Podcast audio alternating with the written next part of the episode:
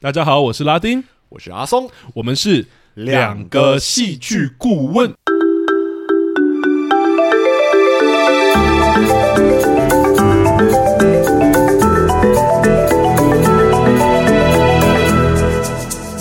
Hello，欢迎大家回到我们节目。哟，Hello，大 家好。对我们上个礼拜就有介绍过，其实我虽然我们好像是给正品啦，但其实我还是有点戒身恐惧，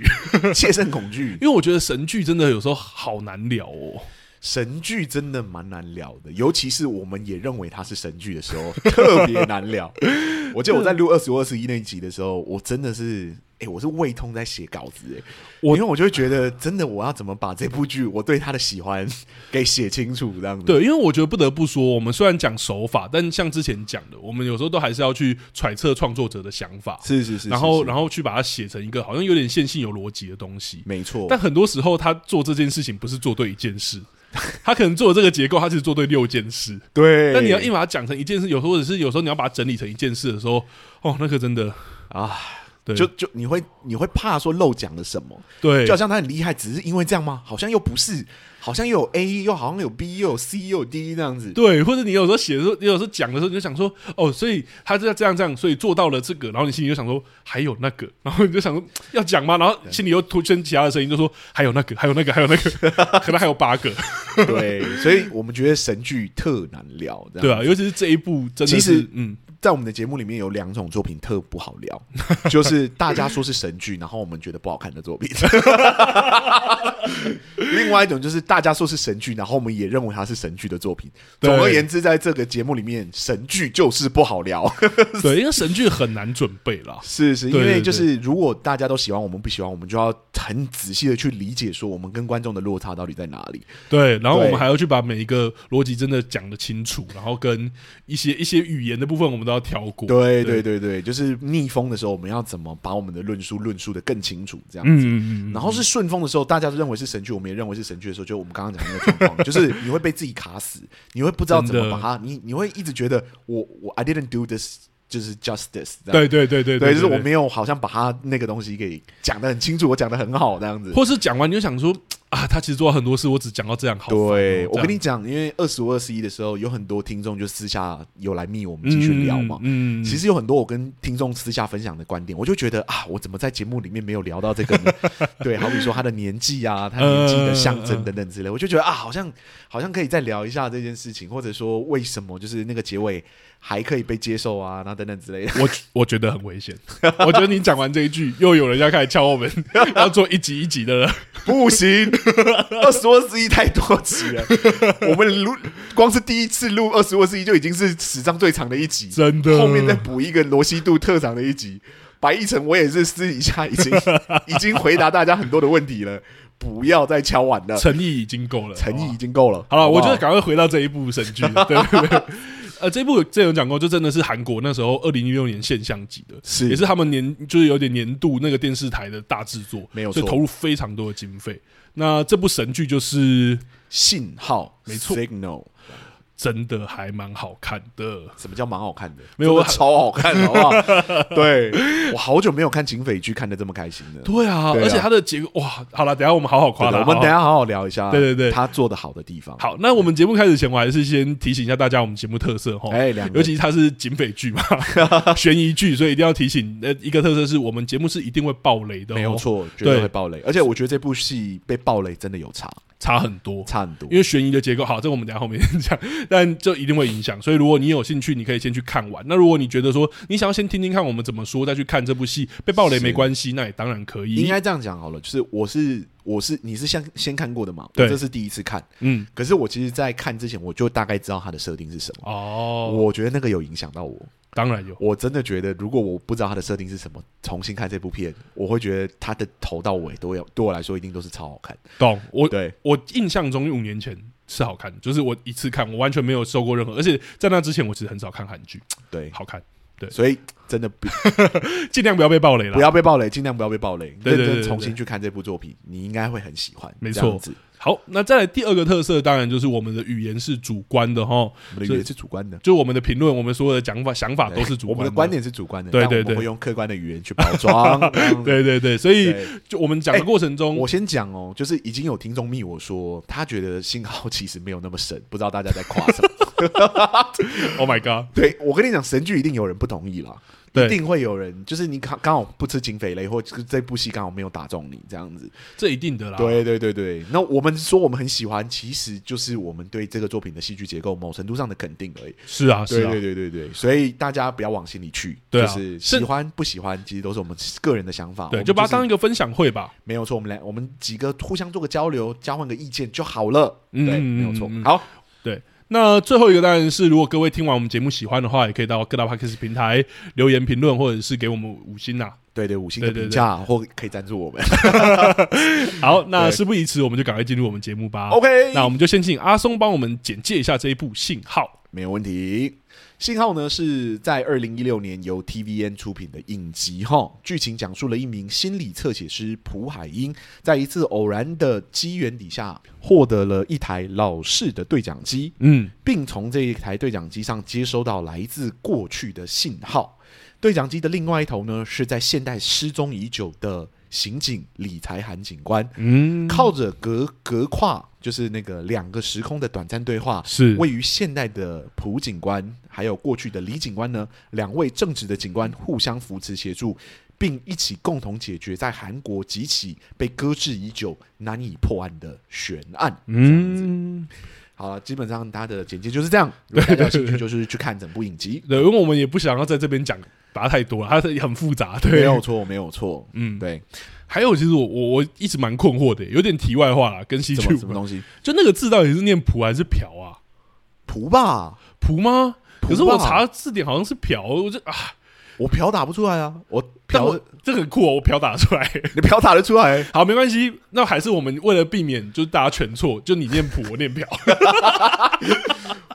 瓢打得出来，好了，有关可能有可能是瓢了，因为我第一次听确实是瓢，可是我自己在打的时候就是瓢打不出来，所我以我才会懂我才会觉得他是念蒲。没有，而且就是朴有一个人叫朴槿树，那个又念朴，我就不知道还是韩国的时候才念。好，他我知是道了，他的韩语叫 park 啊 park 什么呢？蒲应该是比较接近吧。懂。好，听众如果有是语言学大 师的，可以跟我们讲一下到底怎么念，好吧？我等一下尽量蒲不要瓢瓢海英，蒲对海英，我等一下尽量念海音，好吧？我会念蒲警官哦，我先讲了。 好，OK OK，没问题。好了，大家听懂我们在讲谁就好了。对对 OK，对对对对对稍微不小心讲错，大家原谅我们一下对。 OK 对原谅我们，对对对，好，那我你少在那边把话题带走。 我们来聊一下这部剧，就是呃，一好，我们就从一个最大的问题开始了。好啊不好啊对，好啊就是针对这部就是 神剧。你站在一个戏剧顾问的立场，你觉得有没有什么他使用的特殊结构是你觉得很值得跟观众、我们的听众分享的？好，我我先分享一下我个人经验好了。好，因为刚刚有说这是我二刷信号嘛，对对，距离你是上二刷，我是单刷。哈对，对对，距离上一次看其实真的已经是五年前了。哇说老实话，我觉得悬疑剧真的不是很适合二刷或三刷的类 型。对，原因在于悬疑剧本来就是借由未知的真相，然后去引发观众好奇，进而真相揭露的时候去释放那种张力跟情绪的一种戏剧结构嘛。没 有错。尤其真相会扮演吸引观众看下去的最大诱因。然后，而且加上最近呢，我刚好工作在收尾阶段， 因为所以最近蛮忙的。十六集的篇幅真的让我一开始真的蛮不耐烦的， 有点真心情啊。但啊、不过我真的到我点开第一集。其实如我所料，大部分剧情我其实都还记得，虽然是五年前，但我却像有点着魔一样，有点出意料，反而是我真的像着魔一样，我两天就把十六集追完了。你用两天追完十我用六集，两天追完十六集，而且我用一倍速、哦，你有病是不是？ 我觉得我有也点我也是分到四五天我才看完的耶，你现在两天就看完了。好，因为我时间有点 少，但我想这都彰真的很彰显了为什么这部剧会让大家称为神剧啦。其实就像上礼拜说的哈，一部神剧一定有它复杂的地方嘛，是或者套用阿松说的，就是一部好剧真的是做对太多事情的。没有错。对，那重看，嗯，对我来说，一部好剧就是你重新看都可以看到很多新的细节，没错，对哦没，错可以，无限的咀嚼下去。对啊，所以重看一次信号，我也真的除了再次站在他那个悬疑结构之外，我觉得我还是看到很多亮眼的地方。对哇，那评价好高哦。 ，Oh my god！ 好了，来来来， 观众如果不喜欢，就是你个人意见好了。我觉得大部分的听众是喜欢的啦。 懂对对对，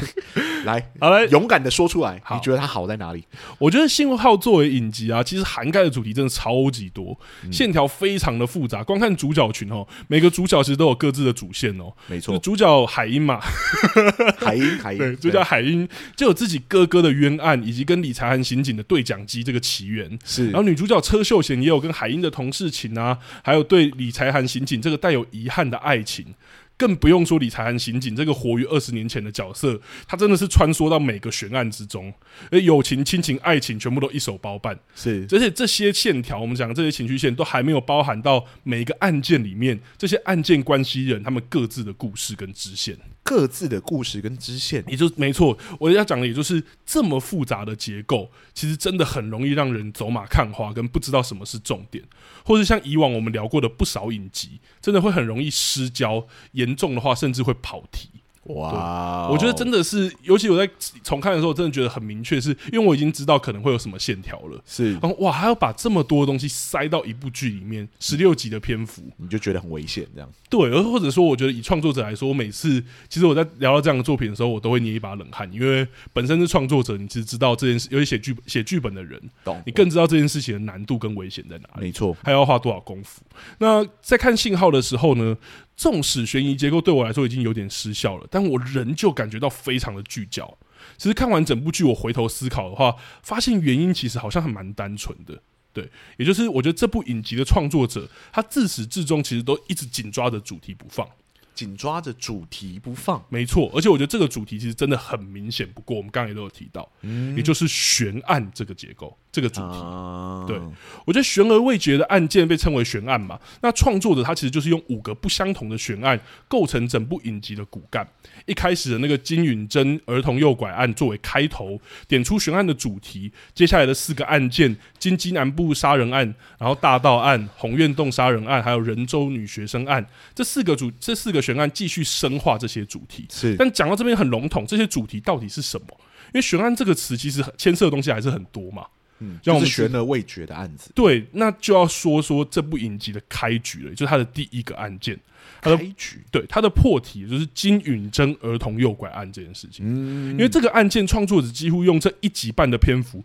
就把这部剧要聚焦的所有主题几乎清楚的框定了。也就是关于悬案这件事情，到底哪一些主题是重要的？而我们一开始看到金允珍案的报道，知道这个案件其实快要过追诉期了。然后我们就看到男主角海英作为当时案件真凶的目击者呢，他知道警方认定的凶手其实不是真的真凶，但因为当时年纪小，根本就没有人把他的话当一回事嘛。是所以他就带着这个疙瘩十几年，也从也从海英的眼里看到了被害人金允珍的妈妈。啊哈，其实十几年来都举着看板，就只是盼望有一天可以找到真凶。是影集用这小小的篇幅，就让我们看到原因，也就是为什么要办悬案。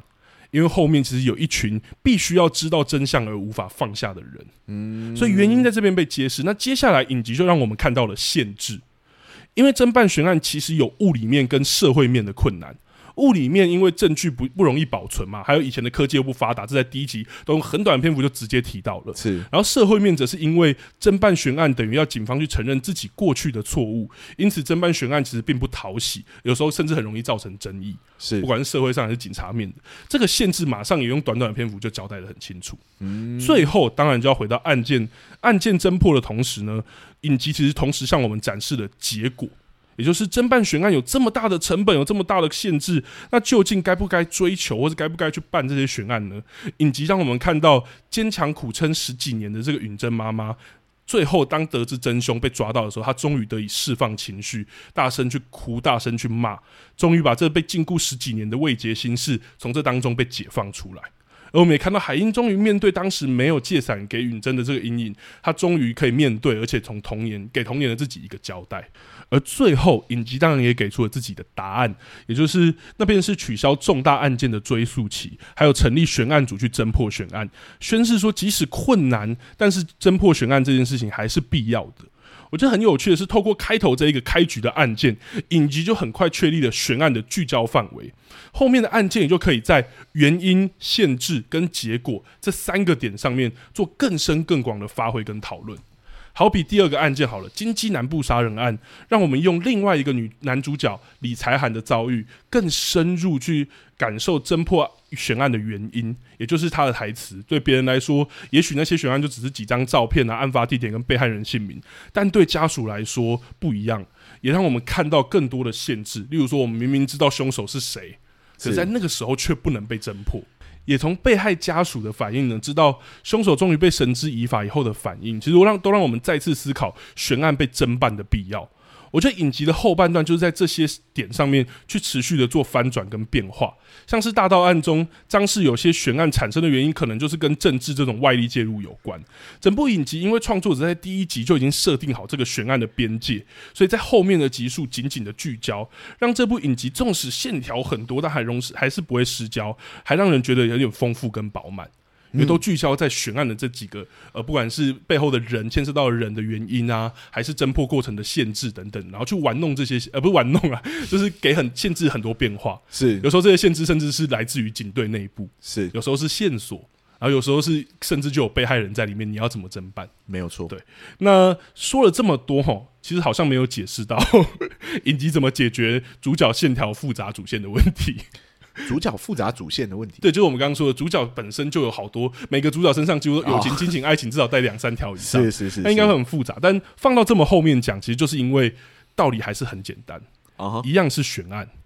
因为你仔细观察，不难发现吼，主角们的主要剧情其实也都是悬案哦。海英哥哥的自杀、啊，还有金秀贤苦苦追寻李才涵的下落啊，这些事件到头来也都发现是悬案。朴海英的哥哥其实不是仁州案的真凶，他也不是自杀的，而且还是被谋杀的，这也是一个悬而未决的案件。然后李才涵也不是失踪，这个李新建也不是失踪，而是被谋杀，而且也都跟仁州案的真相有关。把这些主要人物的主线呢，都设计成悬案有什么好处呢？那便是观众其实很快可以用看待悬案前面那些看待悬案那些的情感，然后来看待这些主要人物的关关系。例如说海英对哥哥的事件的悲伤跟愤怒，以及车秀贤对李刑警的那种恋爱爱情的那种遗憾，其实我们都很快可以用悬案中的家属的情感进行同理。其实同时也更深化了悬案这个主题，达成我觉得有点相互加分的效果。所以这也是我觉得，以至于这整部剧其实虽然线条很复杂，人物很多，但因为全部都紧扣悬案，而且几乎都是悬案的关系人或者什么，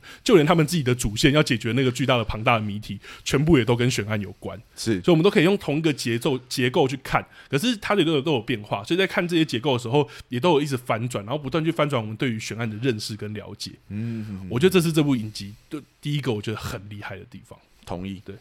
因为我觉得哇，我一开始看，其实我在看一次的时候，比较深刻的感觉是好散好散焦哦，因为我已经想象到后面会有爱情啊还是什么主是题，是是，但我在看一次的时候就哇，居然完全没有这样的感觉，超聚焦这样，因为我觉得厉害的地方就是这些东西还是绑悬案嘛，就是是说到头来，海英哥哥什么全部都是悬案。对，好，那接下来换就要换我来阿怂，我赞叹完 了，换换你赞叹了。哦，换我赞叹了，我觉得还是可以问问啊，我觉得这这个故事其实有另外一个有趣的是，我们在讲那个《想见你》的时候讲过的，是就是时空类的主的题材，有有点像时空或者是跨越时间线这种。然后其实我们在想见你的时候就有聊说，这样的题材其实很容易很难聊，因为 bug 很多。可是如果你玩的好，好像也很也会很精彩。是那这部剧当然有用这样的手法，所以我想问你说，以戏剧顾问的角度，有没有什么特别的分享，或者是对整部剧整体的看法也可以？呃，我觉得跟我刚刚讲的一样嘛，就是我我其实有一阵子没有追就是警匪悬疑片了。嗯那过了一阵子之后，第一部翻出来的作品是《信号》，必 须说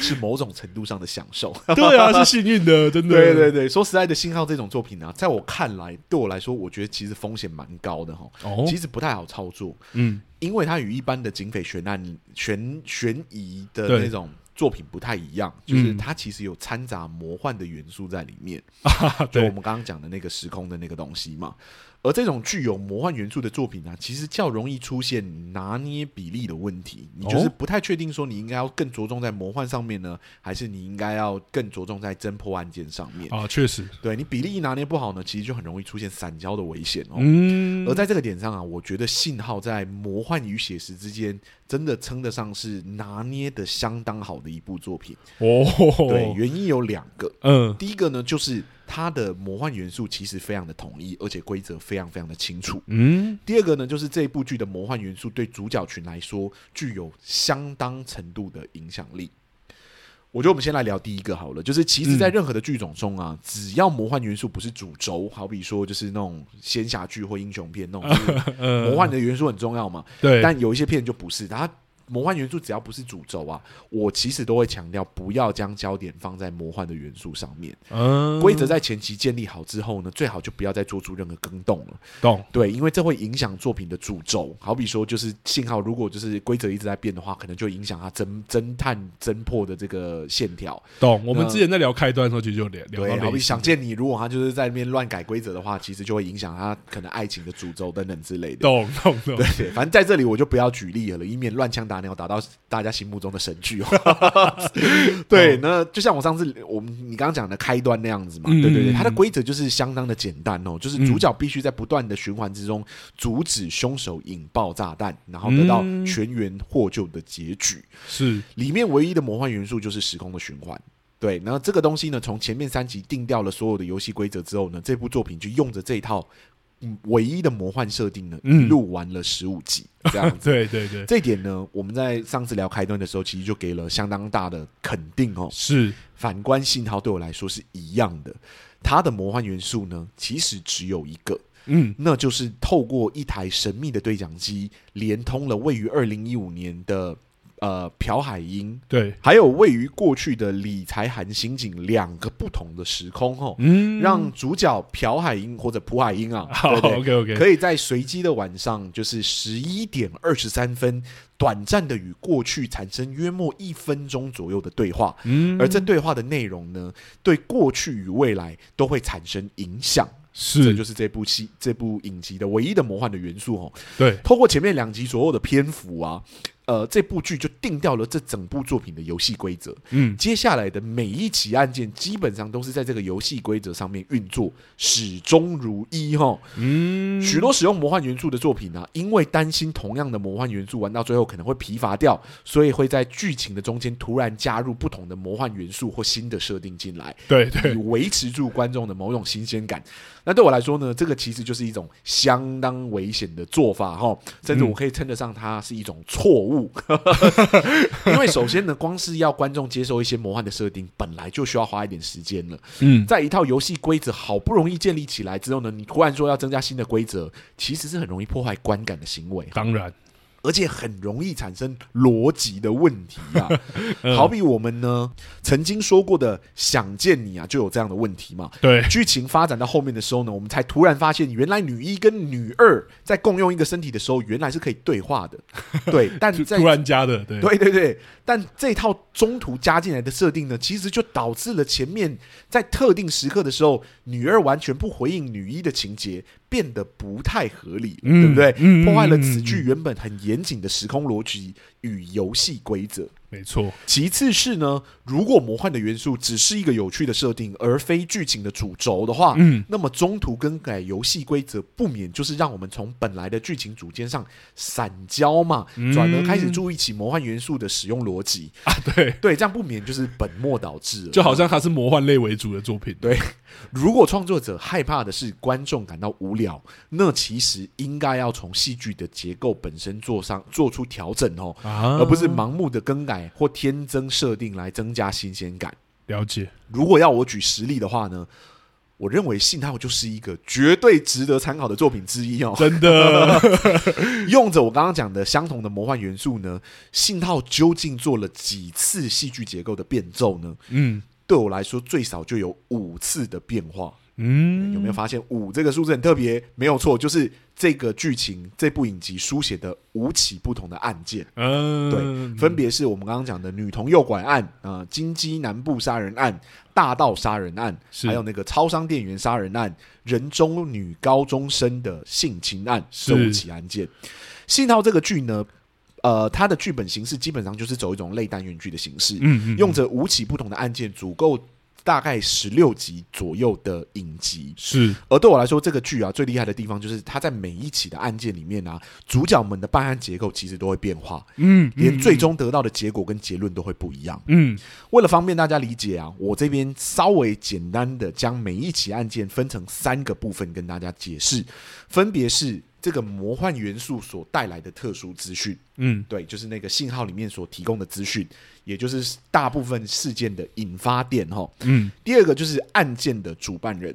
，OK，所谓的案件的主办人就是观众究竟是透过哪一个角色认识案情的全貌的。是对对对，这个对我来说就是案件的主办人。是最后就是最后犯人的结果，就是犯起犯下那个案件的犯人究竟发生了什么事情，了这解，样子，他最后的审判这样子，嗯我们就看看，光是从这三个部分来看，这个信号之中足够每一起案件的三个基本元素，这部影集到底是怎么做出变化的？嗯，对，嗯然后来提升我们对这部作品的某种新鲜感哈。是呃，首先我们来看一下女童的诱拐案，它的特殊资讯呢是由二零零零年的那个两千年的那个韩警官所提供，对吧？李李警官，韩啊、s o r r y sorry，不 是韩警官，理 财韩对理财韩李警警官，官李。警官，对对对，对，李呃李财韩警官所提供的，呃那个李警官呢提供说就是废弃的医疗工厂啊、嗯不是医疗工厂，医疗医院呢对的里面有就是水沟下面水沟下面发生发现了尸体这样子，是所以朴警官才能到现代，陈代在现代里面开始去寻找翻案的可能，这嗯样。嗯嗯嗯嗯，所以特殊的资讯是由就是过去所提供的。是对，那主办这个案件的人是谁呢？就是位于二零一五年的朴警官嘛，嗯或者朴警官这样子。是那犯人的结果是怎么样呢？犯人的结果是在二零一五年的时候被抓捕。OK，、嗯所以过去提供资讯，现代人办案，现代在现代里面抓到角色，是对？吧？第二起呢，金鸡南部杀人案，是特殊的资讯其实是由二零一五年的朴警官所提供。嗯嗯，朴警官告知了就是受害者的顺序，无意间告知了受害者的顺序嘛，然后对忽然间改变了整个案件的调查方向嗯跟办理方向。，嗯那主办主办案的人是谁呢？是位于过去一九八九年的理财韩警官。哦，是过去的人了。对，那犯人是怎么样呢？犯人是于现代二零一五年被逮捕。哎，不一样了。对对是不是就长得不太一样了？ 嗯，对，然后第三起的大盗杀人案呢，特殊的资讯是由二零一五年，就是现代的朴警官所提供。是，朴警官依据现有的资讯替李财韩警官就是做人物驳会，对，对，然后最后让李警官可以在附近的垃圾的垃圾里面找到就是指纹，然后才引发了后续的改变。嗯，所以是现代提供的资讯，这样子。是大盗案的主办案主办案者是谁呢？是李警官。哦，也是过对，去的。但是大盗案、大盗杀人案呢，其实分分成大盗案跟杀人案。那对杀人案的主办案是谁呢？是二零一五年的朴警官。啊，对，然后犯人呢，分别在过去跟。二零一五年呢，都被逮捕，所以总共被逮捕了两次。对，所以你看，光是第三起案件，你就发现说结构已经不太一样，就已经有特别的结构了，对对对。然后我们来聊一下第四起案件，就是超商超商店员杀人案，对不对？是没有人提供特殊资讯，为什么？蒲海英就是警官，嗯怕又引起不好的连锁效应，所以拒绝告知李警官凶手的身份。是主办案者是谁呢？是二零一五年的蒲警官，因为所有的办案的细节以及这个凶手的细节，其实都是二零一五年提供给观众的。对对，这对批人查出来，调呃，那个去提供调查，然后去发现说，哦，他不是一个人做的，没有什么错的。那对犯人是怎么样呢？犯人分别在现代与过去都有被逮捕的经验。这 样又不一样了。是，然后我们最后来聊一下最后一起仁州，就是女学高生女女高中生的性侵嗯案。嗯嗯，这个案子最为复杂，对我来说其实可以分成上下部分。对，上部分就是哥哥自杀前，然后下部分就是哥哥自杀后这样子。嗯，上部分呢是由二零一五年的朴警官提供资讯，对不是对？朴警官要求李警官就是特别去调查一下这个案子，对对李警对官才会插手仁州案嘛。不然他根本不肯去忍住。对对，他本来没有要参与这个案 子的，但对就是对忽然对听到这件事情，所以他才决定要插手这个案子这样 子。嗯那主办案者是谁呢？就是位于过去的李警官。嗯，犯人最后没有被抓到，对，嗯所以上部分是没有抓到凶手的。好，对下部分呢，就是哥哥就是伪装自杀案那件事情发生之后呢，李警官申请调职开始，是下部分就开始了。对这个部分呢，没有人提供特殊的资讯，对，对，为什么呢？因为拿到那个信号的那个人呢，其实是那个车秀贤警官。车秀贤警官压根没有提供任何的资讯，他对就是哭着，然后跟他讲说不要去那个地方，这样子。 所以没有任何的新的资讯加入哦。是，但你就会发现，即使是没有提供任何的资讯，这两起的结构也不太一样，第四起跟第五起的结构也不太一样，这样子。嗯，那主办案者是谁呢？主办案者是过去的李警官跟现代的朴警官一起。嗯那犯人最后发生什么事？犯人最后呢被黑帮给干掉了。对，啊，那最大的反派呢还没有被逮捕。是对，所以五起案件就是长的结构真的都完全不一样哦。完全不一样，而且他就算是现在跟过去一起抓捕的那个一起也都不一样。对 原谅我用这么暴力的破碎的方式解构了这部作品的吴起的案件书写方式，嗯，但也只有这么暴力的方式呢，想必大家才能看清楚这部剧书写吴起案件的结构真的是完全不一样的。对，即使他们在使用这魔幻元素是相同的，都是透过对讲机让某一方获得特殊的资讯，但因为侦办就是那个那个侦办的结构啊，或办案的结构，以及犯人的结果其实都完全不一样，嗯所以观众其实完全不会有一种重复感，甚至会觉得无聊这样子。嗯嗯，这就是我前面所说的，只要建立起游游戏规则哦，并且善用角色的资源与限制，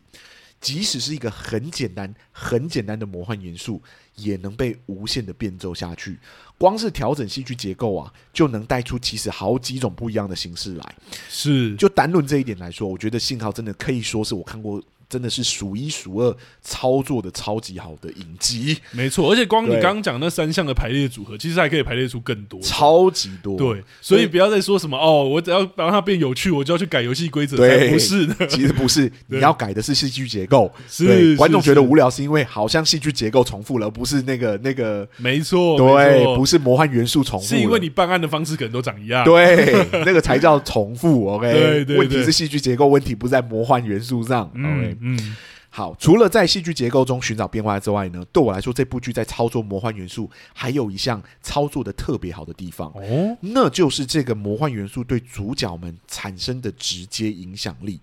而《信号》这部影集在处理这个点上使用，恰巧是我个人非常偏爱的一种手法哦，哦，什么那就是既是礼物又是诅咒的结构。好，礼物跟诅咒，等一下稍微解释给大家听，哦嗯，对不对？嗯？其实任何一种戏剧啊，或者任何一种剧种啊，在操作魔幻元素的时候，往往都会碰到一个问题，那就是要怎么样才能让观众对于剧中的魔幻元素感兴趣。对，对，一般人可能会以为说，哎、只要剧中的那个魔幻元素够奇幻的话，观众自然就会感兴趣了。对我来说，这个其其实就是错误的。没有，应该说对，如果是这样的话，一开始可能有效，但如果你对中间，我怎么可能会一直感兴趣？没有 对，错，就是会讲话对讲机 嘛。是是是是。对我来说呢，这就跟有一些历史剧认为说，只要足够还原历史的话，观众就会感兴趣一样。哇，biu biu biu，对对 biu biu 对， 这个就是一个谬误哦。嗯历史跟魔幻元素在戏剧里面，对我来说都是一种噱头而已。当然，用的好当然是加分的，但过度强调它很特别，其实只是在误，其实对我来说就是误解了戏剧的本质而已。嗯对，那戏剧的本质是什么呢？就是娱乐哈。这个我们之前其实有聊过了，就是这是我啊们再说再，回去听，再回去听。对我们分析的基础，就是我们认为戏剧的本质是娱乐哈。想要知道我具体指的是什么呢？就去听我们上一季的闲聊篇。这样，是，我举个例子，让大家马上心领神会哈。嗯，同时具有历史跟魔幻元素的作品。真三国无双， 对不对？有一堆魔幻元素，有场面，有历史，然后有一堆大牌明星、演员撑场，为什么还是砸了？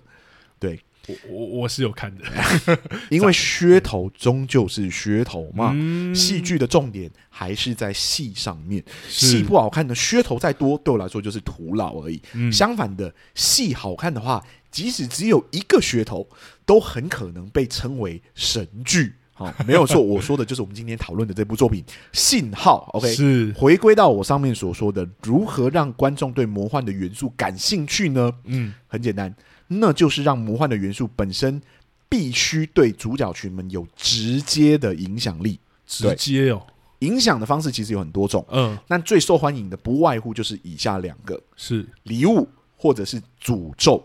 哦， OK，所谓的魔幻元素作为一种礼物呢，是指说那个魔幻元素对主角们其实有明确的帮助。哦哦，对对，清楚。好比对，说《奇异博士》，对 不对？魔法对这个主角来说呢，其实就是一种礼物。对嗯它不仅可以治愈他因为车祸而受伤的双手，还可以让他获得了抵御敌人的能力。其实大部分的英雄结构啊，其实都是走礼物的结构。懂，因为超能力会帮对助对对，他好比说蜘蜘蛛人啊、惊奇队长啊、闪电侠等等之类的，啊，对，都是一主角因为一些意外嘛，得到了一些特殊能力，然后改变自己的生活，得到了抵御外物的能力，这样子。是魔幻的元素对这些角色来说就是一种礼物。嗯好，来相反的呢，魔幻元素作为一种诅咒的结构，是指说角色所碰到的魔幻元素对主角来说呢是有害的。嗯什么样的片最爱最爱用这种结构？嗯鬼片，哦，对鬼鬼片超爱走这个路线。对对对对对里面的魔幻元素对角色来说就是一种诅咒哦，对对对，是很对危险的。然后或者是更明确有一些什么，就不能看镜子啊，不能关对灯对对对对。那英雄片里面的反派呢，其实一般也会采用诅咒的结构，好比说蜘蛛蜘蛛人里面的绿恶魔，对不对？嗯嗯嗯呃，嗯，美国队长里面的冬天战士，还有啊最近非常红的仙侠剧，就是韩韩国的仙侠剧《还魂》，嗯嗯也是走诅咒的路线。女主角呢，就是。拉桑，什么拉桑，好，我其实 OK，OK 忘记忘记他韩语的正式发音是什么，没关系就没是关系没关系，洛兽这个角色呢，嗯就是因为施展了还魂术之后呢，进入到柔弱的身体里面，因此失去他原本的法力。对啊，啊，这是第一集的内容，算不上是暴雷 哈。哦很贴心很贴心，对对对对，所以对他来说，就是还魂还魂这个东西，这个唯一很特殊的那的个能力，魔幻设定，魔幻设定，定、魔幻元素呢，对这个主角来说，其实是一种诅咒。哦， OK，对，有害嘛，是以上两种呢，都是展现魔幻元素魅力的方式。嗯，透过礼物或者诅咒的概念呢，来展现魔幻元素对角色直接的影响，也间接能带出魔幻元素中的资源跟限制。这个是我们还讲的、哦，嗯任何的游戏规则其实都是为了体现资源跟限制，是，让角色有机会更充分的发挥个人的魅力。嗯，但对我个人来说啊，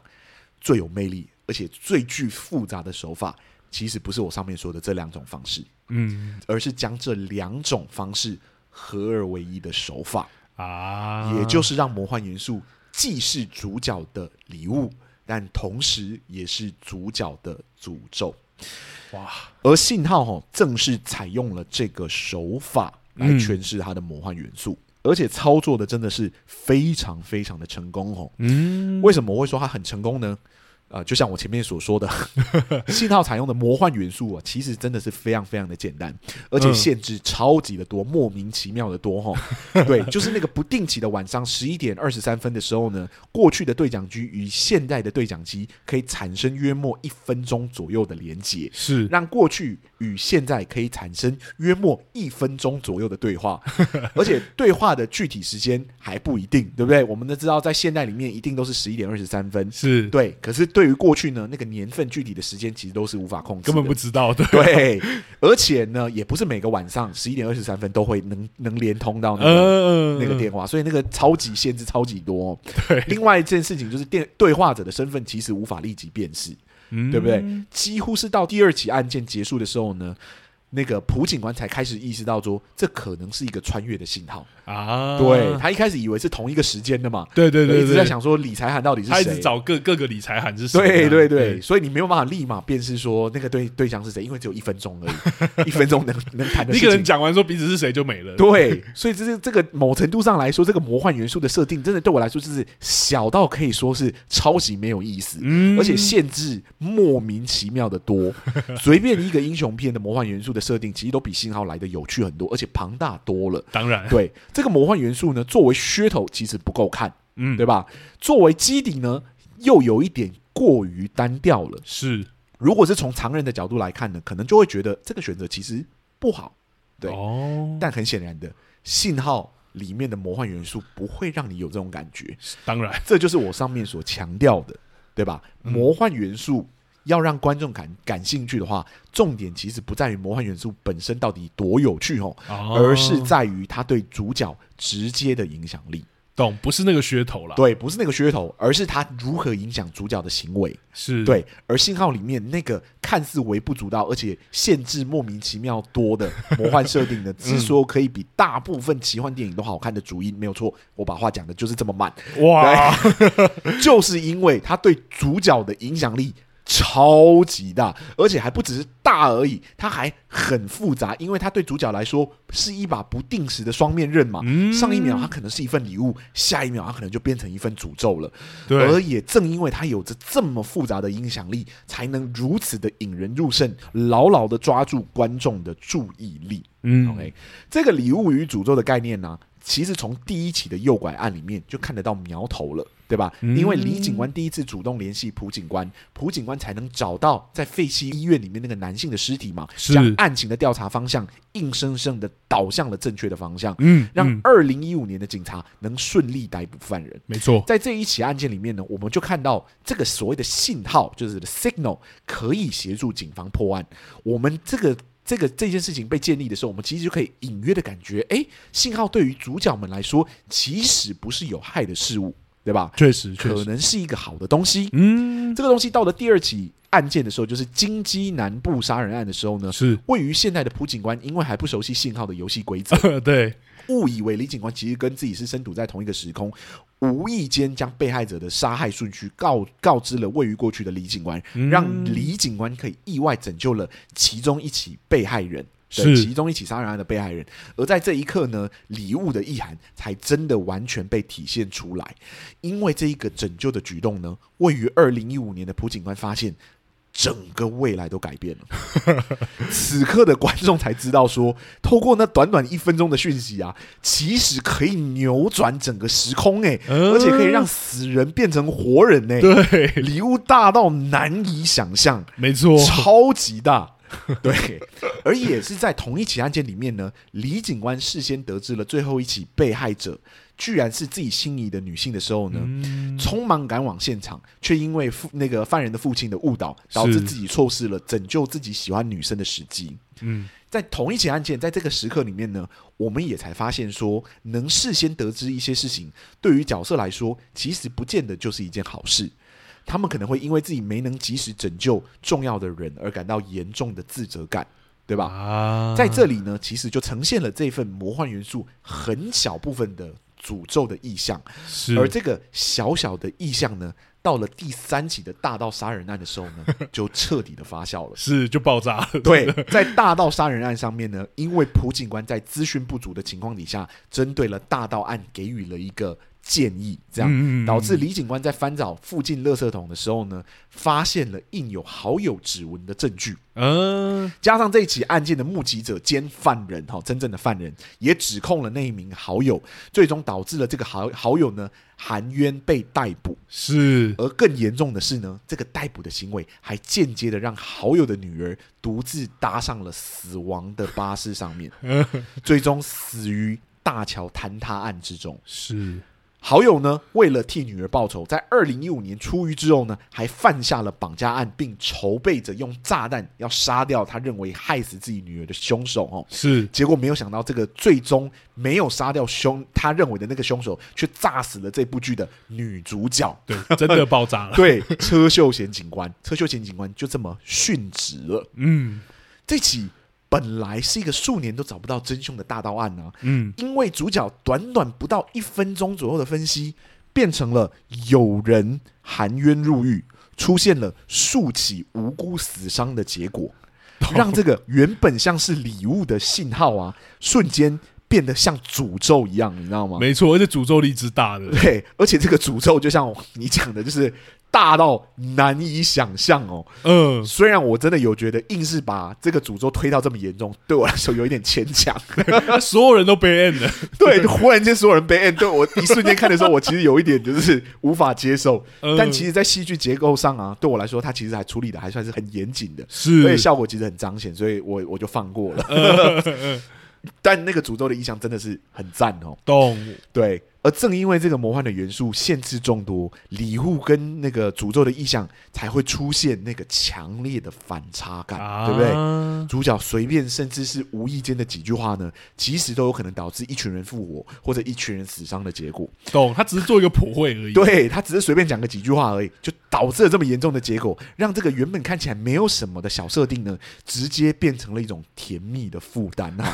对，不仅是让角色在外层上要更谨慎小心心的应对这个魔幻的元素，嗯在里程里面呢，也造成了角色极大的罪恶感跟心理负担。嗯，两位主角甚至在第二、第三起案件发生之后呢，针对应该要透露什么资讯，还产生了极大严重的意见分 歧，甚至有到吵架的程度哦。嗯嗯嗯，正因为这个魔幻的元素对主角来说是一份影响力如此之巨大的礼物跟诅咒，所以即便它这个魔幻的设定呢、其实超级小，而且限制超级多，嗯观众其实还是无法克制的对它产生了极大的兴趣，啊甚至可以说被它深深的吸引。是我们都很期待每一次信号出现的场景。对这个魔幻元素的使用来说啊，我觉得信号绝对可以说的是，可以说得上是超级值得研究的对象。因为对我来说，它真是我少数看过的那个使用魔幻元素，真是小到我觉得很难用的程度。嗯，但没有想到它居然用到如此成功，而且效果如此的彰显哦。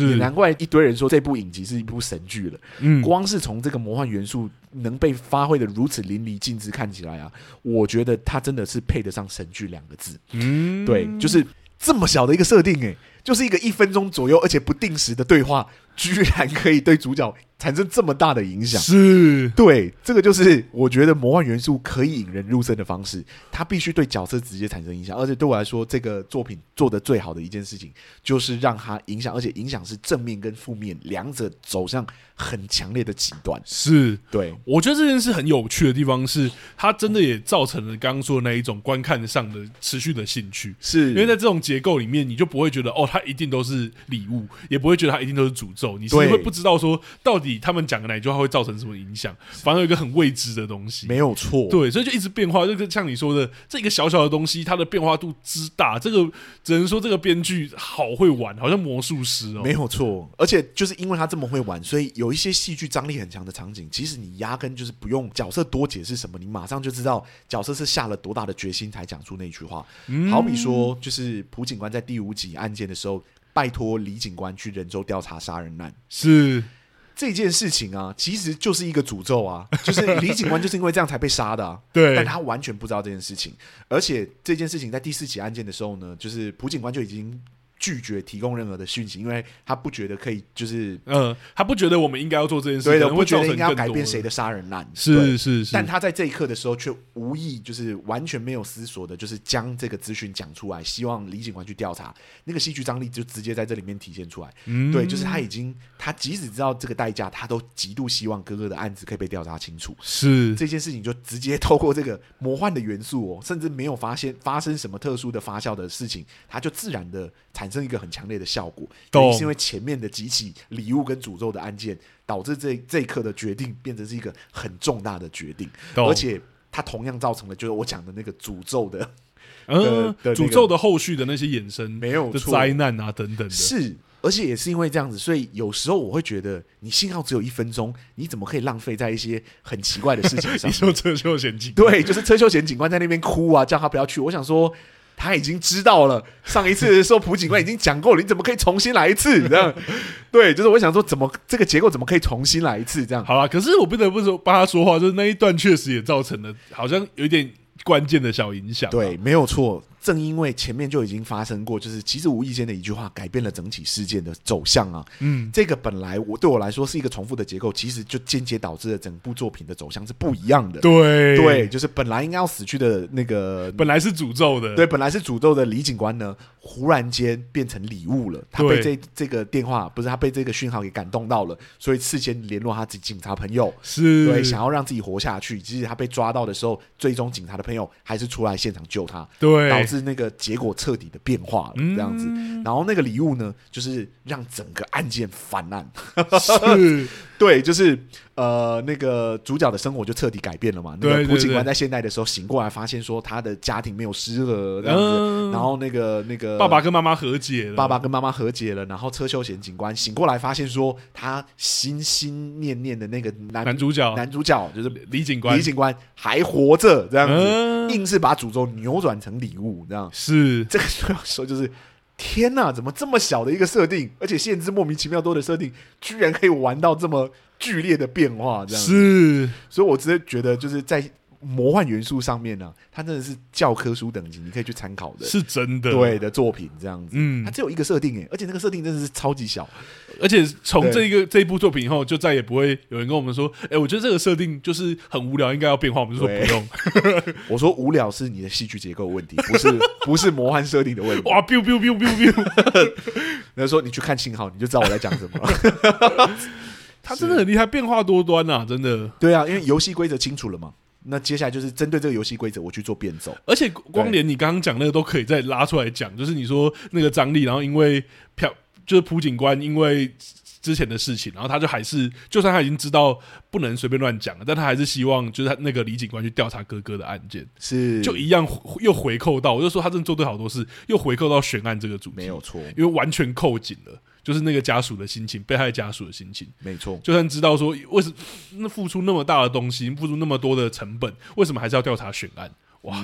又把它讲清楚一次，我就觉得哦，很厉害，很厉害。而且真的因为礼物这么大，所以当他请求就是李警官去调查，就是各个人州的那个，嗯，人州女学生性侵案的时候，你真的会有一刻真的期待说哥哥会不会就复活了？哎、可是后面失落的时候又好，对，就是因为礼物这么大，你已经看过前面有这么多人复活了，搞不好哥哥会复活啊。嗯，对，而且真的在最后那一刻的时候，我都期待就是哥哥可能会被拯救等等之类的啊，就是因为那个期待被拉得很高， 然后那个跌落就特特别的严重这样。但我其实心里有隐隐约约觉得不太可能了，因为因为对剧情整个会不知道变到哪里去了，我因为哦那时候如果真的哥哥被救活了， 就是整个案件就不不成立了嘛，对不对？ 对，而且他他的他是一开始的起头也都不成立了， 对对对对，就哥哥如果没有死，搞不好搞不好朴警官根就本不会去当警察。对你知啊，道他吗们家就完全就对对对 对，所以他可能不能因为剧情的合理性，他没有办法让哥哥复活这样。对对对对，可是那个前面救了这么多人，你还是有一瞬间拉起来的那种期待。没这样子，错，对，那个礼物是可能发生的，因为前面发生过了。嗯，对，所以那种激起你的期待啊，而且还是有救活主要角色啊，像车秀贤就被救活、啊。虽然我是觉得车秀贤一定会被救活，是也就像你说的，那个礼物真的被抬的好大，然后诅咒也被弄得很大。对对，所以张力这中间的跷跷板的张力就很大啊、你就不会只是期待说哦，诅咒可能会把我带到多大而已而是你真的会在这两个中间游移。没有错啊。哎，好啦，就是我，这是我对他的夸 奖。这边我问你，我们一般都有三个主题，第三个主题，对对对对对你有没有特别想要聊的主题？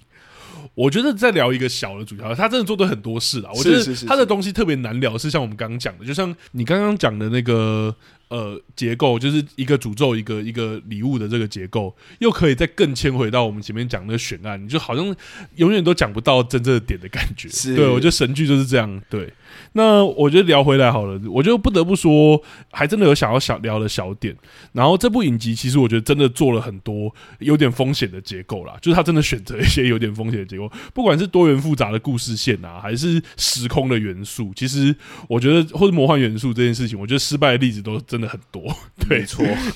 但高风险往往带来高报酬嘛。其实你可以发现到上面手法的作品，失败例子虽然很多，但如果是成功的作品，其实几乎都有一定的水准。嗯其实就连那个开端，我们都有给予一定的评价嘛。是那我这边其实就来说另外一个，我觉得这部影集有点风险的选择好了。那风险对，其实我觉得就是双主线的结构。双主线，其实双主线结构蛮常见的，我先解释一下好了。双主线其实就是故事明显分为两条比重相当的故事线嘛。是然后在作品中去交替出现。那端看作品的性质，有些可能会共享同一个时间轴或世界观，那有些可能是身处不同时空都有可能。嗯，对嗯嗯嗯那说起来其实很简单，或者是说大家可能觉得哦，好像还蛮常见的啊，想象到有一些作品都是就双主角流嘛，对，但我觉得操作起来其实很困难哦。这不是把两个故事交叉讲完这么简单哦。创作者必须让观众对两条故事线同样感兴趣嘛，因为你是主双主线，是你不是支线对，那故事线间切换的节奏其实也要拿捏的很得意，不要让观众感觉到很断裂。怎么突然我看这个主角，我比较喜欢 A 主角，怎么切一切突然变 B 主角，不知道为什么要切换这样？对，或者对哪边的故事很明显不耐烦等等的。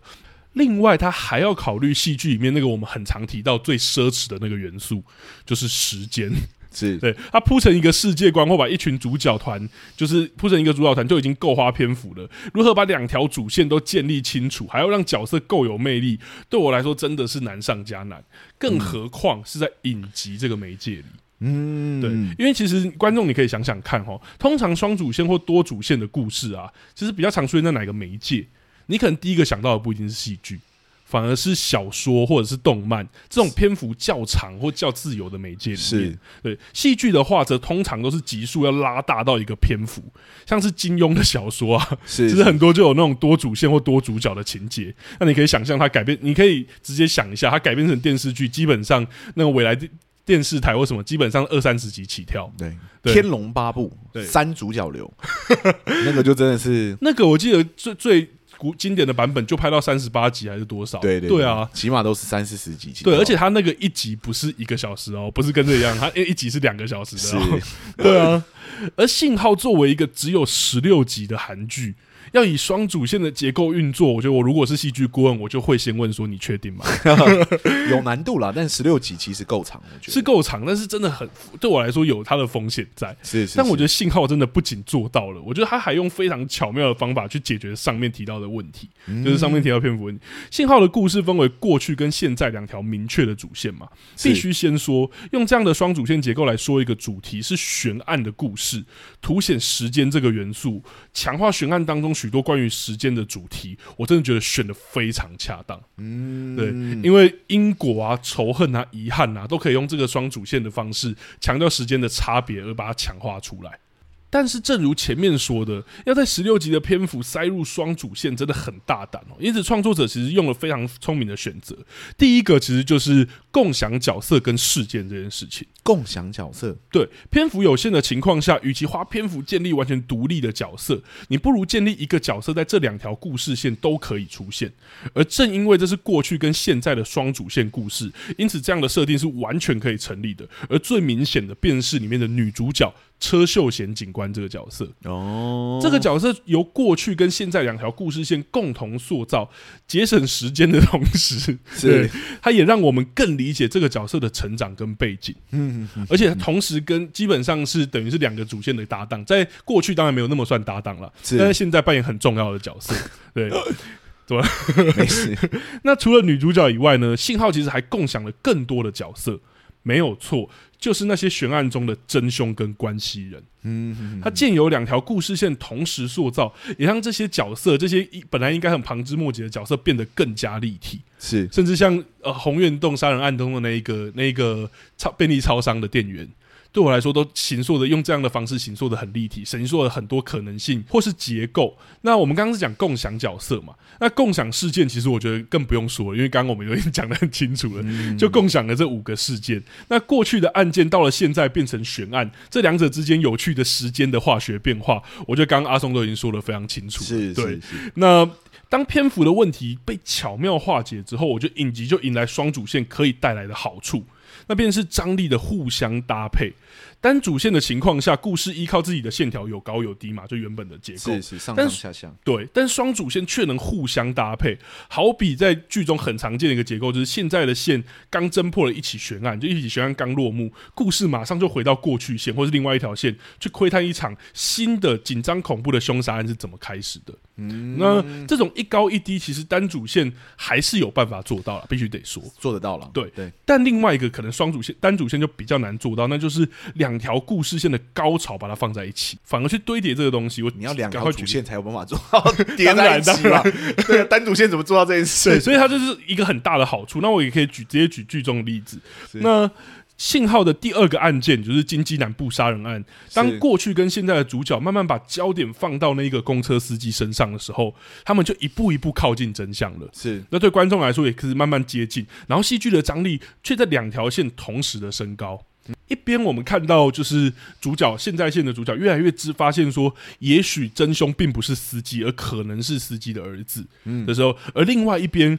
我们也看到呃过去线的理财和刑警以为凶手就是司机而去找他了。是对，而这两者加在加在一起的时候，其实观众的情绪也被这两条主线冲到更高点。两条主线各自迎来高潮的同时，呃，观众的情绪其实被推的比只有一条主线的时候还高。对，因为两边都在发生同事情，我觉得这是单主线比较难做到，有点像是重奏的感觉。所以当车秀贤被司机的儿子勒住脖子，然后才刚脱离险境的时候，马上就紧接过去，先让李刑警去追逐真凶的这、这两者高潮一波接一波的情况下，我觉得这是在双主线的情况下，他把它用的很好的地方。懂。那我觉得是它很贴合悬案这个主题啊，嗯，因为悬案就是因为它没有办法被侦破嘛，对所以才叫悬案。对，对，可是如果你要让我看到当下发生的事情，你又必须让让那个当下的事情发生。嗯，对，所以这两条就是不同时空的主角线互相搭配起来，就是它既是悬案，但它又是当下发生的案件。没错，对，互相搭配起来，这个双主角流忽然间让悬案变成好像是当下发生的事情，但它又是一个其实很久都没有被侦破的案件，这样没错，我觉得他时间元素这件事情真的选的好哦，好。玩的超好，玩对，的超妙，因为像刚刚说，在现在的时候，它就可以达成好多效果。随便举，例如说，像那个就是第第二起案件——金鸡南部杀人案，嗯是是是，它就是可以让你看到家属在那个案发当下，或者是关系人在案发当下那个撕心裂肺的感觉。对那个很难过的状态，这对样子，它甚至可以解释，甚至可以解释一些，它也可以作为解释剧情的工具。像最后面的时候，为什么这个凶手一直没有杀人？是结果我们到后面才发现，原来是理财和刑警的一个举动去阻止了这一切。是是是，所以是虽然他没有抓到凶手，但故事还是给了他一个就是盖章， 说你至少解决了这个后面的有可能发生的悲剧啊。我觉得时间真的他抓的好好，而且你还可以同时看到呃被害者家属的过去跟现在没错啊我觉得我们虽然就是讲说它啊戏剧结构多厉害啊，b 拉 a 拉 b 拉等等之类的，但其是实我我就拿一模一样的，就是几个元素，好比就是互相过去、现代、悬案，然后两个警官，一个配上一个女刑警，我随便丢给另外一个就是编剧去写，我相信都不见得，就是应该是写不出来这么好看的作品。当然对，这就是我我除了就是要夸奖他们戏剧结构选的很好之外，也必须要夸奖这是编剧的实力真的很不错。真的对，就是那个，就是我们在讲的，就是戏剧结构可以帮你做到基础分，但是这个戏能不能成为神剧，其实是看你的才华。我觉得如果我们讲到我哦这真的里，是觉得这部戏的编剧就是有才华的编剧，没啊，错，我觉得光讲到这里，其实观众如果就是你你还还不太确定要不要看这部戏的话，你真的去看他的第一集就好了。现在。都听到我们讲完 了，他还需要他还需要去看吗？但我是说，对就是你真的去看第一集，你就会发现，哇，第一集短短时间真的做到很多，甚至两个小时的电影都做不到的事情。是是，他真的是光用第一集还有那个第二集的前半段，就把一个案件的很多方方面面呈现一个极有张力的故事。没有错。而且对啊我记得就是第二集的时候，它的开头居然是倒数时间，对对，我就想说你在跟我开玩笑吗？倒数时间很难操作哎、对而啊且是那个一分钟那个，真的很紧张。是，对啊就是说你要让我在这个时间之内看到这个案件有没有办法被侦破吗？对，你还把时间打出来，你真的很勇敢这样。但是他在那一个短短的时间里面，那个角角色之间，哇，那交锋好几轮，好几轮，对，最后还是输了。这样，然后输了之后，男主角就一滴眼泪掉下来。我想，哇，那个眼泪掉的超级准确，我就说两集你一定被圈粉啦，对我就直接跟观众讲 了，真的，真的超好看。而且我觉得以悬疑剧来说，我觉得他也很厉害。嗯，就是它，我觉得悬疑剧很多时候都会让我觉得就是很危险的地方在于，就是有时候我会觉得，哎、好好奇怪哦，怎么有一个很奇怪的元素，然后它就没有被解决，这样哦，懂，对，有一些悬疑剧会有这种状况，因为就是它要。它要处理很多的事情嘛，嗯，对，嗯然后又要藏一些事情，不藏一些事情，然后就很容易出现逻辑不严谨的状况。或是结构上的做问题，对对对，请对参，但考逆局。不要忽然编其他的作品这样。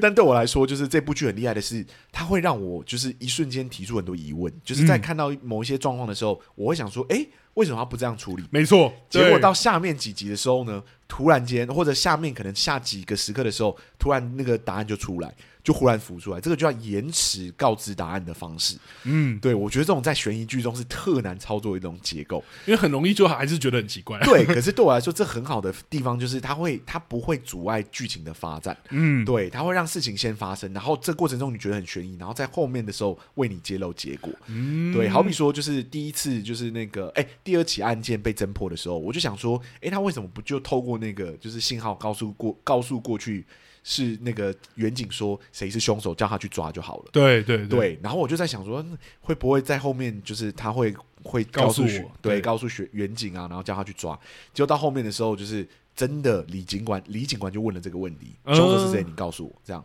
他说，然后那个主角就直接跟他讲说，你那个时候还抓不到，因为那个时候还没有技术可以侦破这个案件。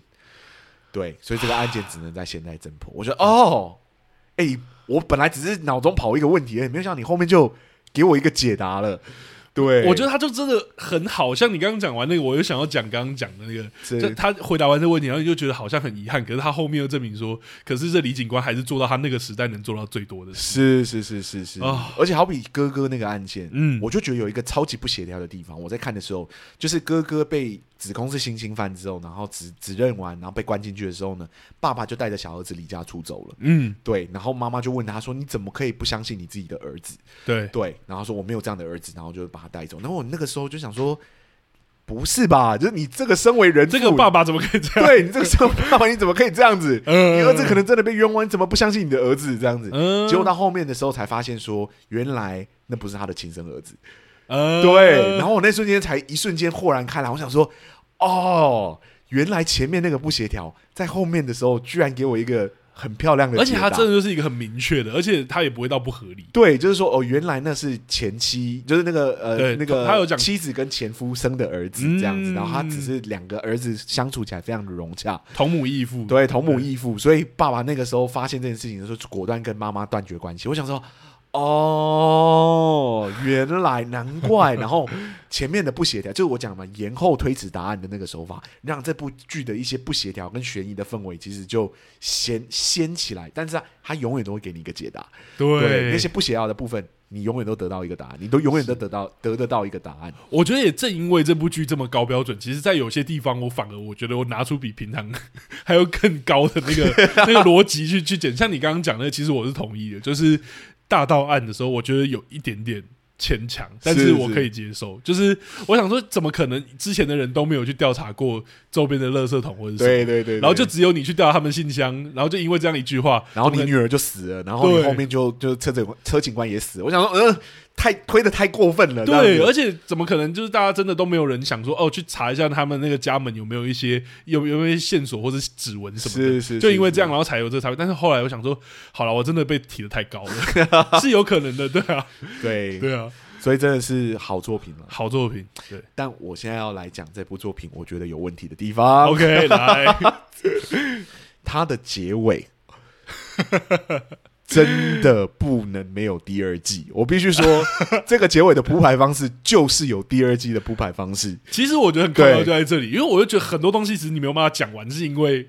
没有第二季，真的是对，对我来说，就是这个结尾的方式不叫开放式留白或者怎么，这个就是有第二季的结尾方式。如果这部作品没有第二季，对我来说，它的神剧也就那样而已。懂，对，因为你的结尾真因的为是不，完整啊，对你的结尾就是结的很奇怪，你就对想像想象说你不能跟我说这个叫第二季，就是这个叫开放式结局，然后就说没有第二季，没有那个，那个华灯初上的第一 季，对对对对，呃，不可 以，真的不可以，这个就是有第二季的写法，因为对很明显、啊，他们那个对讲机也在那啊。是，他有然后新又的再一那个次想起，然后一堆人要去追这个李警官，然后他们也要去找李警官，就是主角群们也要去找李警官。李警官复活了，然后好像接下来那个最大的反派有没有被抓到，对之类的，这个全部堆起来就是有第二季的 结构。很多人就讲嘛，就是李警官啊，他们好像演员受到很大的冲击啊，然后就是没办法演下去。对我来说，is like it doesn't fucking matter 对。你这样子拍，你就是要给我有第二季。我必须说，对我不接受任何没有第二季的没有第二季的说法。这样子，我觉得很有趣的是，网络上是有很多的篇副品，他就说结尾看不懂。我说没有什么好看不懂，他就是还没写完。 对， 就是他就是有第二季的结尾方式，他第二季一定开始写了，他就算没有开始写，他也必须开始写了。 对，对我来说就是你不可以断在这里，这对是不正确的断 法。这戏剧结构严谨程度来说，你不可以断在这里。这他们还样说我要怎么解读这个解读？我说他就不是开放式，，对，他就不是这个就不是开放式的结局他。就没有要给你解读。 对，然后很多人很多人就说啊，怕第二季拍烂啊，或怎么样。我说。I don't care，你不可以结在 这里。对我觉得就是我戏剧以戏剧顾问的立场来说，我的讲法就是，我宁可它是烂剧，我也不能接受它是一个不完整的剧。 这样我懂，没有，我觉得有是点等太久了啦。对，对我觉得大家期待第二季不是没有来由的。我本来想说，哦，它可能就是开放式结局。我看到那里我就说，不是，这不是开放式结局的结局， 开放式结局不长这样不子，是长这样的，对啊对啊，这个就是有第二季的写法。对啊，你怎么可以不写第二季这样子？啊？对可是我觉得也真的是因为他第一季真的把那个东西堆太高了，我们真的很会很期待第二季。对啊，其实他那样的收尾，他有办法收掉的。对啊，而且我他觉得还还有很多，对啊，他就是公布答案，然后那个那个议员被抓、啊，然后等等之类，然后李警官复活啊，等等之类，就第二第一季就收掉了，他就是个很完整完完整的结局。没错没有，他故意就是断在一个很悬疑的地方，这就是有第二季的写法。对你就是得写第 二季，我不管你第二季写的多难看，你就是要给我写出来， 不然这部剧就算有再多人跟我说是神剧，我都不会同因意，为他就没有完整啊，就不完整故。事就没说完。就像我们刚才讲，《华灯初上》写到第二季完， 是然后说：“是哎，是你是们前面都给正品，那他是正品的没有？没有 没他就是要有，告诉我凶手是你谁。就是这样的。我就算它是个烂剧，它是个烂的结尾方式，我都不在意”。呃，你一定要把它写完。对，而且其实啊，如果真的有第二季会很期待啊。而且后来因为去做一些功课，我看第二遍了嘛，所以我就是去做一是些是功课，发现哇，它里面案件真的改编的很多，然后包括他那个一直提到，然后都没有真的去办那个武大洋案件，是这是个也是超有趣的。对，对，然后想说，就是有第二季， 你第二季给我赶快写出来。而且我想对说啊，第一季就是围绕着，因为它是其实反派是有点金字塔结构嘛，是是是，所以他第二季就是要打那个张承哲那个议员那个反派的。懂懂对啊，，就哇，赶快打他！ 是是是。好啦，演员受伤啊，演员觉得那个演完这部戏就是好像心理压力很大，心理压力很大等等之类的。啊我说五年差不多了吧， 五年差不多可以走出来了吧？ 对啊，我这样子给你五年的时间，你也差不多可以了吧该做心理治疗完了吧？已已对经啊完善了吧？已经对完善了吧？对啊，可以第二季可以拍了吧？ 赶啊快给我开拍，赶快给我开拍，这样子。他真的把期待堆很高，，啊对对对对，好了，这是我对他唯一的唯一的要求。可以这样理解啊。因为我在看第二 遍，我第一遍其实蛮困惑，但第看第二遍就说这是第二季啊。如果 如果他没有第二季，我就会把他从我的神片单给先降一级，这样子，那 没有，那你要先说你要等他多久？就是等到他跟我说他确定没有要开拍的时候哦，我就会把它降下来，这样子。他是，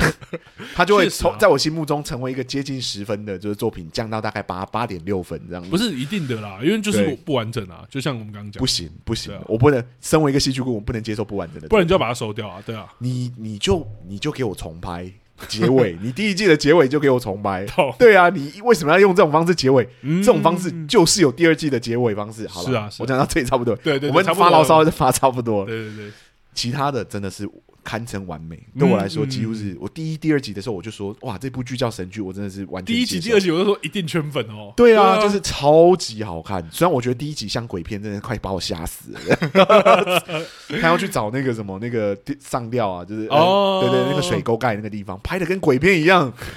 我一你直想说快转，会不会有什么？么东西跳出来？对，不会。啦，还好。他就是去看，然后就是一直没有看，没有看到这样子，呃然后就离，而且啊，我干嘛？然后就转身，然后转头又看到另外一个水沟盖。我操，我的天、啊！ 我刚刚那个情绪的波动，还要再经历一次，是不是这 样？好了，真的是超级好看，后面的案件就都没有那么像鬼片了，对就，变得超级好看。嗯，。然后就一路追得很开心，追到尾巴的，对，就这样然后就想要看第二季。 要有第二季，你这样的结尾方式就是要有第二季哦，对了，对了，奇怪对啦呢。没问题，没问题。我觉得我们发这么多牢骚，也可以凸显说他在我们心中真的很神啦。是是对是是，对，很多人就说第二季会拍砸或什么，I don't care。不是，就是你要完整的 I don't care，作品他砸因为不砸尤其我们那么在乎结构，对对他砸了，我就录一集骂他而已，这有什 么？对呀、对呀、就是我就大不了我信号二的时候，我就好好的就把他表一顿，这样子，就跟 那个那个华灯初上三一样。对对对但你不能不完整，你知道吗？是啊是啊是啊作品可以可以烂，但不行，不能 不完。好了，我觉得差不多了，我觉得差不多了，好了，我就表回达到得清楚回到我们那个两个戏剧顾问都会问的问题：如果这部戏需要戏剧顾问的话，你觉得他需要几个戏剧顾问呢？可能要给两个去修第二季， 可不可以乱讲话？ 没有啦，我觉得一定是零啊，这有什么好问？单看第一季来说，一定是零啊。对我来说，我也会，我也会给零个。我觉得他连对啊我快要觉得有问题，像我刚刚讲那个大道案还是什么的，是我觉得他都有处理掉。其实都是过关的，对啊，而且都是蛮高分的过关。是啊对是虽啊，然虽然就是可能可能满分是十分，他用八分过关，我们觉得哎、诶那两分有点可惜，但其实还是八分啊不。是，对就是讲讲靠腰一点，就是其他作品可能最高都没有到八 分， 是他那个八分可能已经独独霸了，是是是是是，对啊你，的其他作品如果能做到他的八分，我觉得就已经是好剧了。真的，对，而且他经常就维持在九分、十分左右的那个结构的书写方式，真的是哦超级好看。真的，对，一直变化、欸，像哦，还好了，不要再重复夸了，真的， 哇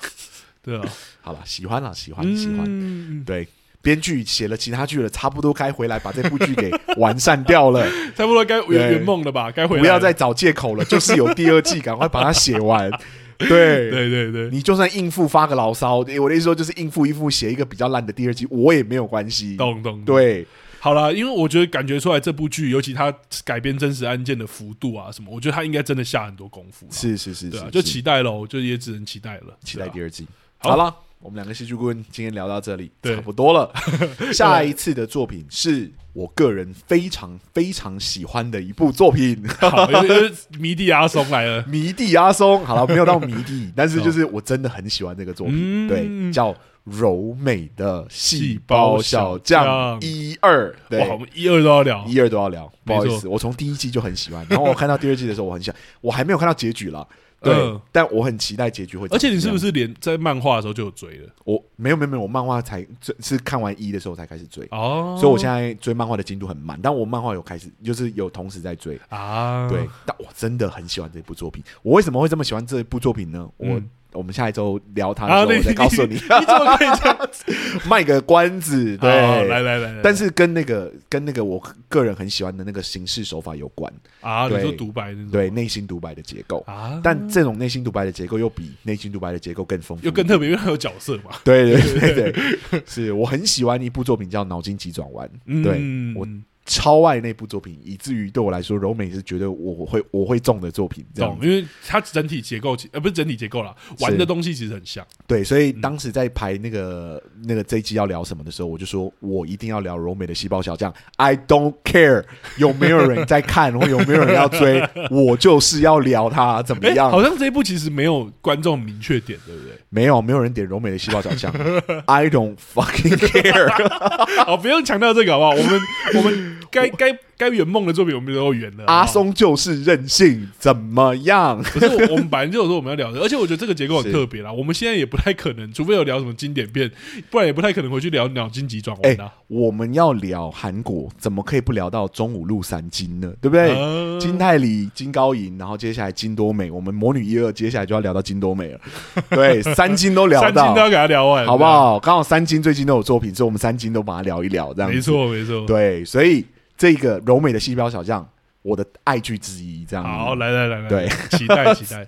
好，那我们两个戏剧会今天就聊到这里。 哎、是在下一周就是柔美细细胞小将之前，我们有迎来第二次的故事专题，没错，那这次的故事专题内容具体是什么呢？呃，不，我们不会再做访谈哦，访谈嗯这一次只会做一次，这样是子。这这一季里面只会做一次，我们下一次这个周间的那个故事专题啊，我们要做的是。我们剧团的作品宣传，这样子没错我们来聊聊戏剧剧场这件事情如何诉说故事，没错。而且既然是故事专题，我们可能就会聊更多创作面的东西。没有错。对，那也期待观众如果真的对我们的演出有兴趣，也可以查品剧场买来买我们的票吧。对对对对对，现在呃下呃周间的时候会有一个优惠代码，大家可以用那个优惠代码买到八折的优惠票，没错，大家可以对期待一下。请大家来支持我们的演出。嗯，好了，我们两个戏剧顾问今天能量好足哦。 呃，聊到这里差不多。如果大家是喜欢我们今天的节目，喜欢我们聊信信号这部作品的话，欢迎都到各大 podcast 平台跟我们就是留个五星评价。如果大家想要跟我们做后续的交流，是都欢迎到就是那个我们的粉丝专业里面私讯我们，我们这边都可以跟你们做后续的交流。没错，或是留言我们也都会回哦。是的。然后那个我们的赞助功能已经打开了，是，如果你觉得听完获益良多，这样子。想要稍微赞助我们，对，想要让我们设备升级的 话，啊我们设备已经升级了啊，已，经升级了，还可以对再升级他。现在就是补贴我们当时的损失而已。 对，如果大家能想要赞助我们的话，就欢迎就是赞助我们的那个，就是到我们那个 First Story， First Story 的 link 里面找那个赞助的功能，赞助我们，哎，小钱大钱都可以。有些听众有问说，到底要捐多少钱？我说五十块、一百块其实都可以，不用对，啊真其实的不用小想太小多额。啦。有时候你反而就直接给我们什么一个天价，我们会不想到。哦要不要不对要不要不要不要不要不要，压听力节太大目就是听节目，我们是把它当兴趣在做。对对对对对对，你对。们的五十一百对我们来说就很开心了，这样子。我觉得主要还是那个感受啦，所以大家真的不用说哦，就一定好像没没没有多少捐就就不是什么，不要这样，不要这 样。不要这样想，有捐钱我们就很开心。他想这说样，哎，我捐个五十对会不会被怎么样呢？不会，没有，不会我们都很感谢你不会。不会。对对对，我们这也是我们为什么在念那个赞助的时候，我们其实都不讲金额，当然不会去讲。对对对，我们会刻意避开金额，因为我们对我是来说金额是另外一回事。没错，没对，错，心没意错。最重要。嗯嗯好了，大概就是这样子。我们两个戏剧顾问今天节目录到这里，嗯，谢谢大家，希望你们喜欢我们今天的节目。没错哦，那就这样喽，拜拜，拜拜。